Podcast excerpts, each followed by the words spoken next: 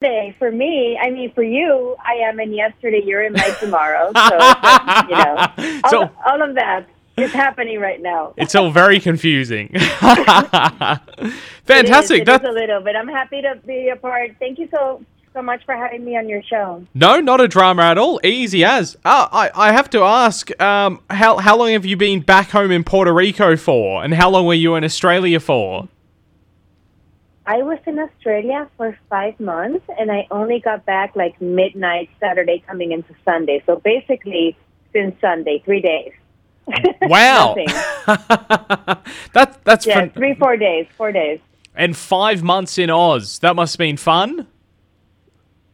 It was beautiful, except for the part where we had to be locked down. But thankfully, I had a beautiful view to like give me sunrises in the morning, and that really helped. Um, but yes, it was a little intense with the lockdown, but honestly, it's so beautiful to be there, and the country is great. I was able to travel a little bit. I've made beautiful friends. I really enjoyed working on the new season of MAFS, so it's all good.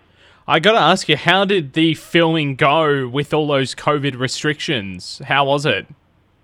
I well, it was strict in terms of the protocols because production was um, very mindful of making sure that we were everybody was safe and, and healthy and good to go.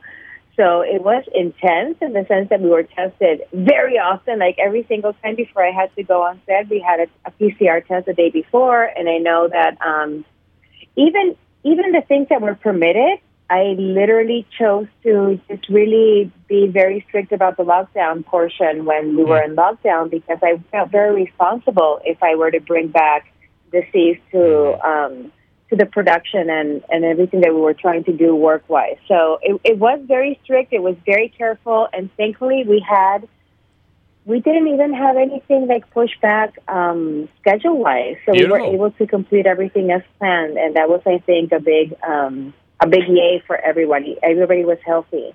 That's awesome. That's great to hear. You got a massive, huge array of very different brides and grooms on MAFS this year. That must always make it interesting when Yeah. you've got that to combat with. Absolutely. I think, you know, people are, even if they have the same, let's say, um, you, you could kind of categorize them in a certain, with similarities, people are always very unique and their takes and their reactions and the way that they um, will go through an experience that maybe other people go through is going to be unique to them. So it's always interesting to see how the pairings work out, how the individuals rise to occasions or don't. Um, whether you know the information that they gave us is congruent with their behavior, and um, and just that peek into relationships and human behavior that we get in such a special way through the lens of math, because there is no other experiment quite like it where you can really see the dynamics of a couple's relationship play out for good, the bad, the ugly, all of it. But you know, it, it's very clear for everyone to watch, and I don't know that there are many other opportunities to do that in life. It's very special. Yeah, very much so. How how do you guys sort of uh, how do you, how do you match them up? How do you work all that out? Is it a whole bunch of formulas and tables, or a whole hours upon end of interviewing them all, or does it look like you're trying to map, you know, COVID peaks and troughs when you're trying to match them, or how? how no? It's a lot. I, I would say it's a lot more human than that. Yeah. Um, each one of us has uh, professionally our way of doing things. So I know that between John and Mel, maybe they'll do questionnaires, or you know, they have particular testing that they want the participants to um, go through. In my case, I like conversation and getting a feel for them and just speaking with them and getting their hes- sexual history, their likes or dislikes, or you know what their ideas are in terms of a long-term committed relationship, perhaps versus a casual encounter, sexually speaking. What their expectations are of a relationship, a sexual relationship within a marriage, long term.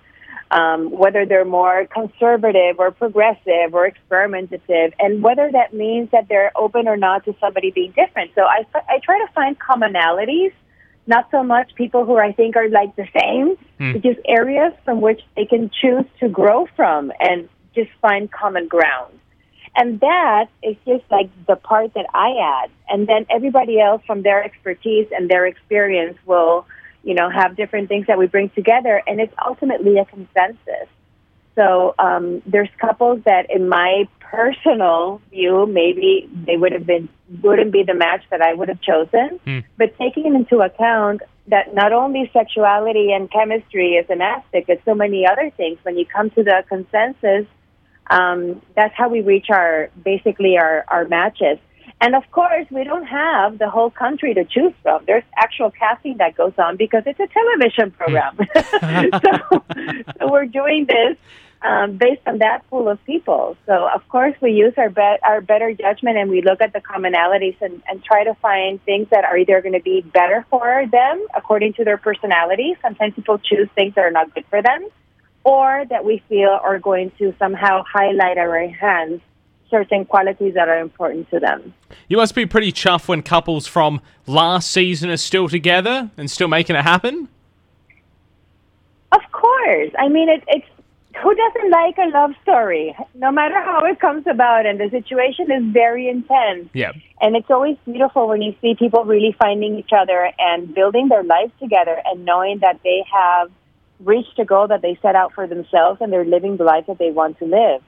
Um, yes, that always makes me happy. But I have to say, there's a lot of people that maybe didn't make it to the end of the show uh, with the partner that we matched them up with, but maybe left with some really good, interesting life tools and learnings that are going to be very helpful for future relationships. And that also, when I see growth in a participant, in my case specifically, I can speak for myself only.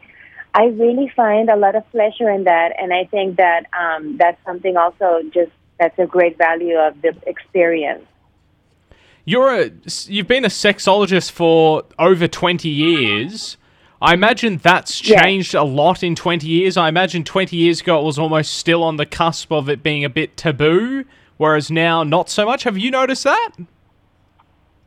I have noticed with certain topics, yes, there's great Yeah. evolution, and with others, there's still great trepidation. Hmm. Let's say, for instance, 20 years ago, in many parts of the world, literally gay marriage was not a possibility in terms of the legalities. There was, it's, there's been some huge growth in terms of certain conversations we're having with misogyny and with equality and you know gender identity and like I said, gay marriage. But for instance, we don't really discuss much the, the, the monogamy as a rule or as a, a consensus in our society. So yes, I, I find some things that are very uh, have really taken a life of, the, of their own and have really found their their space in the conversation.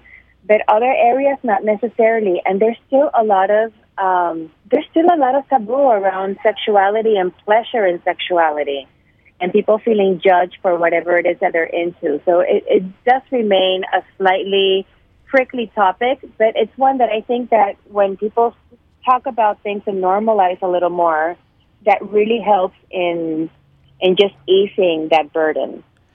You you consult with couples. Do you find when couples come and see you, there's usually one couple who's a little bit more uh, reluctant than the others, or both of them are usually on the same page? How does that work out? You know, it's really interesting. You get a little bit of everything. Yeah. Um, people are very different in their backgrounds, and oftentimes they're not necessarily looking at sexual compatibility thinking that it's really all that important. I think a lot of people assume it'll kind of work out, especially because in the beginning people are kind of making it work out, but in the long term, if they don't really work on understanding each other and really getting each other erotically, it's going to be very difficult to maintain the enthusiasm and not fall into the friendship zone that so many couples fall into. So I think um, couples can certainly at least understand and highlight the importance of sex as one of the aspects that is really going to keep a marriage or a long-term committed relationship thriving in the long haul. And that's something that I hope, even just with my presence, because I'm a sexologist, being a part of the show that is clearly looking at long-term committed relationships as a goal, then hopefully that will make people understand better and just normalize that as part of the conversation.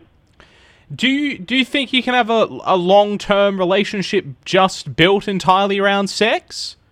Just just to flip what you said No. before? No? No, no, no. You can have very good sex for a long time, but not necessarily a relationship to go with it. Yeah. Yes.